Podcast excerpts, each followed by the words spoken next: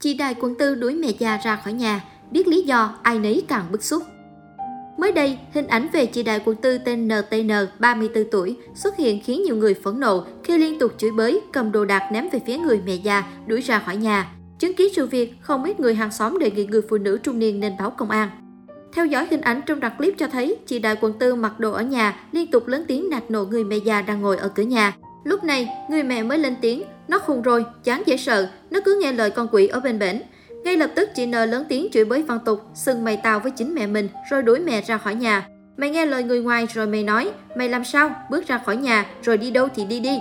Chị N xua đuổi rồi tính đóng sọc cửa nhà lại. Chị N sau đó còn cầm dép, mù bảo hiểm, đồ đạc ném thẳng vào người mẹ mình rồi đuổi đi.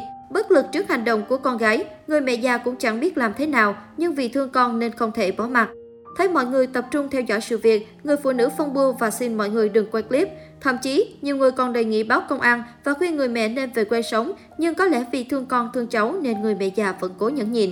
Thôi con ơi, con nhà cô nó như vậy rồi, con cô nó ở bên Canada, nó nói cô nghe lời hai con nhỏ đó xong, nó quậy cô. Bây giờ tình mẹ con chắc giờ cô đi quá, làm như còn mắc nợ nó ấy, tội nghiệp lắm, không đi được.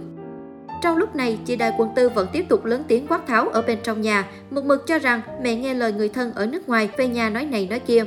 Khi đang lớn tiếng với người mẹ già, chị Đại không quên chỉ tay quát tháo những người xung quanh khi thấy mọi người đang dùng điện thoại quay lại clip. Tao nói là chúng mày không được quay cơ mà. Dù không rõ sau đó hai mẹ con giải quyết mâu thuẫn ồn ào ra sao, người mẹ già có nhẫn nhịn quay trở lại nhà với con gái hay không, nhưng có thể thấy đây không phải là lần đầu chị Đại quận tư có thái độ to tiếng hỗn láo như vậy. Trước đó, hình ảnh chị Đại quận tư xuất hiện trước trụ sở công an được lan truyền khắp các diễn đàn trên mạng xã hội, khiến người dân ngao ngán. Theo chia sẻ của người đăng tải, không rõ lý do gì, chị N lại có mặt trước trụ sở công an quận 4, thành phố Hồ Chí Minh, gương mặt rõ nét căng thẳng, đi cùng vẫn là cô con gái nhỏ. Lần này chị N có đeo khẩu trang cho con gái nhưng bản thân mình lại không đeo. Tại đây, chị N đứng chống nạnh, cái tay đôi với chiến sĩ công an. Có vẻ lực lượng chức năng đã quá quen thuộc với những hành động này của chị N nên anh công an không buồn đôi co nữa. Đối diện với chị N, khuôn mặt chiến sĩ công an có lộ rõ vẻ ngán ngẩm, bất lực trước người nổi tiếng hay gây rối. Biểu cảm của công an như nói thay lời dân mạng, cậu muốn quay đến bao giờ? Những hình ảnh được chia sẻ lên mạng xã hội đã nhanh chóng trở thành tâm điểm chú ý của cư dân mạng. Netizen bình luận, tội con bé quá, đi đâu cũng nà con bé theo. Trời ơi lại là bả, trần đời chưa thấy ai kiên trì như vậy. Bộ phim dài tập của chị gái quận tư, phòng mấy tập mấy rồi mọi người. Nhất định là ở đây có cái âm mưu gì, chứ con người làm sao liền như vậy được. Tôi tức ghê, sao không ai bắt bả hay quản chế bả lại? Lần nào cũng như lần nấy, bả bị tâm thần sao á, cho bả đi vào trỏng đi chơi, ảnh hưởng tới người khác. Cứ đi ra đi vô rồi đi khắp nơi làm loạn, xứ phạt hình sự được rồi. Được biết trong vòng 2 tháng, chị N đã 3 lần bị phát hiện vi phạm vì ra đường không lý do. Cả 3 lần đều chở theo con nhỏ và không đeo khẩu trang, bị xử phạt lên đến gần 17 triệu đồng ở các địa bàn khác nhau trong thành phố.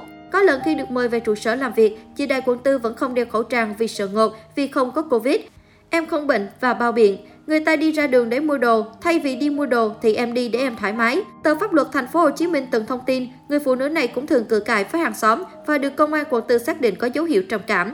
Cơ quan chức năng quận tư cũng đã đưa chị N vào diện quản lý theo quy định.